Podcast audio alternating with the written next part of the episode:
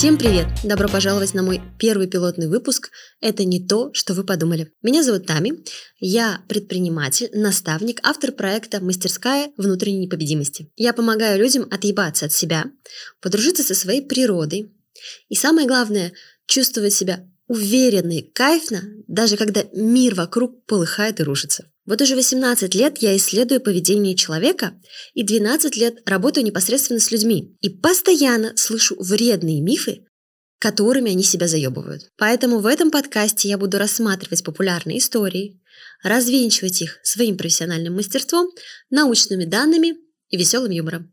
Но помните, реальность нестабильна, все меняется, и может завтра кто-то развенчает меня. Ну что, погнали? Сегодня мы с вами поговорим о лени, прокрастинации, силе воли и других неприличных словах. Поразительно, как мало мы, люди, знаем о своей физиологии. Я уже делала в Инстаграме рилс о том, что лени не существует. И десятки людей с пеной у рта пытались мне доказать, что я не права. А я всего лишь опираюсь на базовую биологию. И это очень удобно, потому что тело у нас у всех работает одинаково, независимо от того, мусульманин ты, атеист или сатанист. Итак, если вас уже задрали обвинения в лени, в том, что вы нихуя не хотите делать, послушайте умную тетю, которая расскажет, как это на самом деле работает. Ленью мы называем поведение, когда человек не делает то, что сделать нужно. Ага, нужно. Кому нужно? И заметьте, контекст всегда негативный. Ну, вряд ли вам когда-либо говорили. Радость моя, ты такой ленивый, как мне с тобой повезло. Ну ладно, лень двигатель прогресса – это уже что-то. Заглянула в Вики и вот что там нашла. Лень, отсутствие или недостаток трудолюбия, предпочтение свободного времяпровождения, а не трудовой деятельности. А, ну типа все же нормальные люди хотят пахать летом, а не на улице гулять. Что? Ты хочешь отдыхать и не работать? С тобой явно что-то не так. Продолжим. Обществом традиционно расценивается как порог, поскольку считается, что ленивый человек является нахлебником общества. А, то есть ленивый человек неудобный человек. То есть лень, собственно, это социальный конструкт, выдуманный для того, чтобы управлять людьми, чтобы вызывать у них чувство вины и заставлять их делать то, что нужно социуму, начальнику, семье или что-то еще. Почему я называю лень социальным конструктом? потому что в природе этого не существует. Но вы когда-нибудь видели ленивую выдру или ленивого льва? По-моему, у львов вообще все отлично. Лежит себе целый день, загорает, отдыхает, никого не трогает. Потом раз сходил на охоту и опять валяйся целый день. Ведь на самом деле лев лежит не просто так. Он накапливает потенциал, ресурс, напряжение, чтобы потом в какой-то момент собраться и бросить все это на охоту. В природе вообще все гармонично. Все идет в своем ритме, и механизмы идеально выверены. Так что же нам говорит природа, если лень не существует? Когда мы сталкиваемся с ленью, когда нас в ней обвиняют, когда в нашей голове есть картинка, что надо что-то сделать, но что-то не делается. Заметьте, когда вы чего-то хотите, ну, в плане вам эмоционально это приятно, а, с ленью вы обычно не сталкиваетесь. Вас прекрасно несет потоком вашего желания и удовлетворения. Вернемся к нашей картинке. С точки зрения природы наша задача расширяться. То есть мы должны потреблять ресурса больше, чем мы его тратим. В противном случае мы умрем. Но вы же не рассчитываете, что можно постоянно тратить деньги и абсолютно их не получать. Хотя, наверное, удобно было бы. Поэтому каждое внешнее действие нашей психикой рассматривается с точки зрения эффективности для нашего общего ресурса. Выгодно нам это сделать или нет? При этом аналитический механизм невероятно сложный. Не банальное «хочу, не хочу, надо, не надо». Это целый комплекс. Консилиум из разных нейронных связей, отвечающих за разные участки нашей жизни. Начиная от того, хотим ли мы сейчас кушать и как это отразится на нашем социальном статусе. И вот этот комплекс решает очень простую задачу. Ценность действия должна превысить цену, которую нужно за это действие заплатить. И по ценностью я имею в виду весь объем профита, который мы получим. А, физический, эмоциональный, психологический, долгосрочный и краткосрочный. А под ценой весь объем вложений. Время, деньги, а, психический ресурс, опасность безопасности и так далее. Так вот, если тело не делает то, что вам кажется нужным, и вы считаете себя ленивым, то это брехня. Просто на данный момент в данных условиях цена слишком высока, а ценность непонятна или незначительна. Давайте на примерах, а потом расскажу, как это работает в мозгу и почему сила воли чаще всего наихудшее решение. Базово всю лень можно объяснить четырьмя факторами. Первое – нет сил, ресурса. Если у тебя в баке нет топлива, ты никуда не поедешь.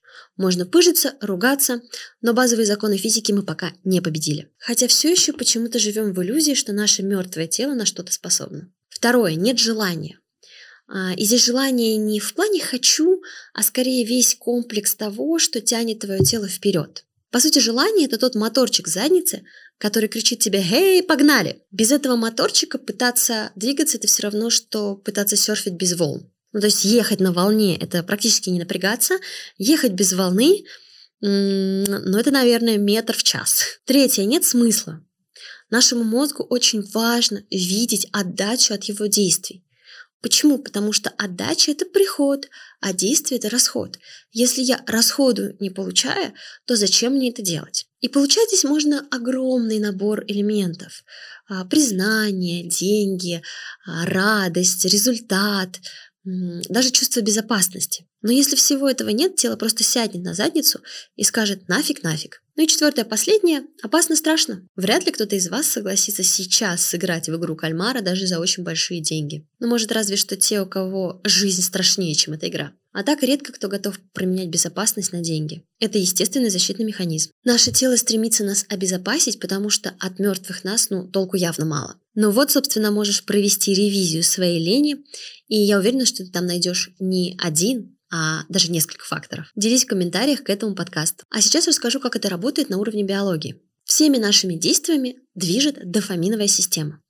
Дофамин – это нейромедиатор мотивации и вознаграждения. Именно он подхватывает где-то на уровне желудка и противно шепчет «съешь шоколадку». И именно он рисует нам картинки красивого будущего, вдохновляет на открытие и на творчество. Я изучала эту систему благодаря Роберту Сапольски, моему любимому нейробиологу и исследователю поведения. И вот в своей книге «Биология добра и зла», а, которую я очень рекомендую прочитать, он рассказывает о том, что дофаминовая система не связана с неокортексом, то есть той частью мозга, которая отвечает как раз-таки за логически принятые решения. Дофаминовое регулирование лежит в зоне телески, то есть идти куда-то или не идти решает телесный опыт. Проще говоря, где пиздили, туда не хочется, где похвалили и погладили, туда пойдем. Ну а теперь еще один интересный поворот для адептов силы воли. У нашего тела есть две основные системы управления. Это система возбуждения и система торможения. За силу воли отвечает префронтальная кора. Ее задача тормозить все возбуждение, вычленяя нужное, важное, то, которое можно пропустить. Давайте на примере. У вас есть четыре трубы с потоком воды. Одна – это съесть шоколадку, вторая – полазить в соцсетях, третья – погулять и четвертая – завершить наконец-то проект. Предположим, что шоколадка – самый сильный напор, а соцсети еще сильнее, погулять чуть слабее и работа самый слабый. И вот задача префронтальной коры сдержать поток с шоколадкой, а, соцсетями, прогулкой, чтобы вот этот вяло текущий поток с работой как-то там прошел. И, естественно, чем больше разница между этими потоками, чем больше вы хотите шоколадку и чем меньше вы хотите работать, тем больше задействована префронтальная кора. А префронталка дико прожорливая, наверное, как я. И она требует очень много времени на восстановление. То есть она просто физически не может работать долго. Краткосрочно жить на силе воли можно, но долгосрочно это абсолютно невыгодная стратегия. И когда вы встречаете людей, которые выживают на диком напряжении, поверьте, это не сила воли. Это тревога, страх и выживание. И на этих штуках тоже долго не продержишься. То есть, внимание, чем больше вы используете силу воли, тем хуже она начинает работать. Я бы сказала, что сила воли – это инструмент экстренной работы с телом. Намного эффективнее долгосрочно создавать для себя условия, в которых ваш поток а, действительно важных для вас дел, он будет большой, напористый, он будет вызывать много удовольствия, а потоки других дел будут становиться меньше, меньше, меньше. А, как раз этой технике я учу на своей мастерской, да, то есть мы прям осваиваем свое тело, учимся как монахи Шаулинского монастыря направлять свою энергию, чтобы не заставлять себя, не насиловать себя, а двигаться на этом потоке. А вот еще один интересный поворот. Префронталка работает на дофаминовом ресурсе. Что это значит? Чем больше в вашем теле дофамина, удовлетворение. Я не беру слово удовольствие, потому что оно как будто такое «м-м, поем шоколадку». Нет, удовлетворение – это общий набор а, удовольствия, решенных потребностей, а, долгосрочного а, кайфа, удовлетворения своей жизни. Да? Так вот, чем больше этого, тем лучше будет работать сила воли. И наоборот, чем меньше в вашей жизни удовлетворения, тем хуже будет работать ваша сила воли. Короче говоря, чем больше вы запрещаете себе кайфуши, тем хуже справляетесь. Ну разве не удивительная подстава? Ну и вся эта система, она завернута не только на действие. То есть как часто вы вроде ничего не делаете, лежите на диване, втыкаете в сериальчик, но при этом невероятно устаете. Потому что львиная доля усталости – это не физическая усталость, это психико-эмоциональная усталость. Это наши переживания, словесная жвачка, наши думки, которые постоянно и постоянно возвращаются. И отдых – это в первую очередь не полежать, хотя это тоже важно. Отдых – это расслабиться, почувствовать себя в безопасности, позволить себе никуда не бежать. Короче говоря, ругать себя и гонять как лошадь не самая выгодная стратегия. Намного эффективнее подружиться со своим телом, стать его другом, пользоваться его ресурсами и кататься как на волнах, когда тебя несет просто так. Я протестировала это на себе, я тестирую это на своих клиентах. Это реально, блин, намного эффективнее. Но большая же разница – оседлать волну и кайфовать, что ты едешь на ней. Или встать и пытаться ее остановить. Короче, отъебитесь от себя. Приходите ко мне на мастерскую. Давайте учиться дружить со своим телом, а не сражаться с ним. На этом у меня сегодня все, зефирные мои слушатели. Пишите свои комментарии, ругайтесь со мной, что я все вру, или наоборот хвалите, заказывайте темы. Ну и обязательно подписывайтесь на меня в инстаграмчике, там много веселого и полезного. Там про свободу быть собой, проявленность и внутреннюю непобедимость. Пока-пока!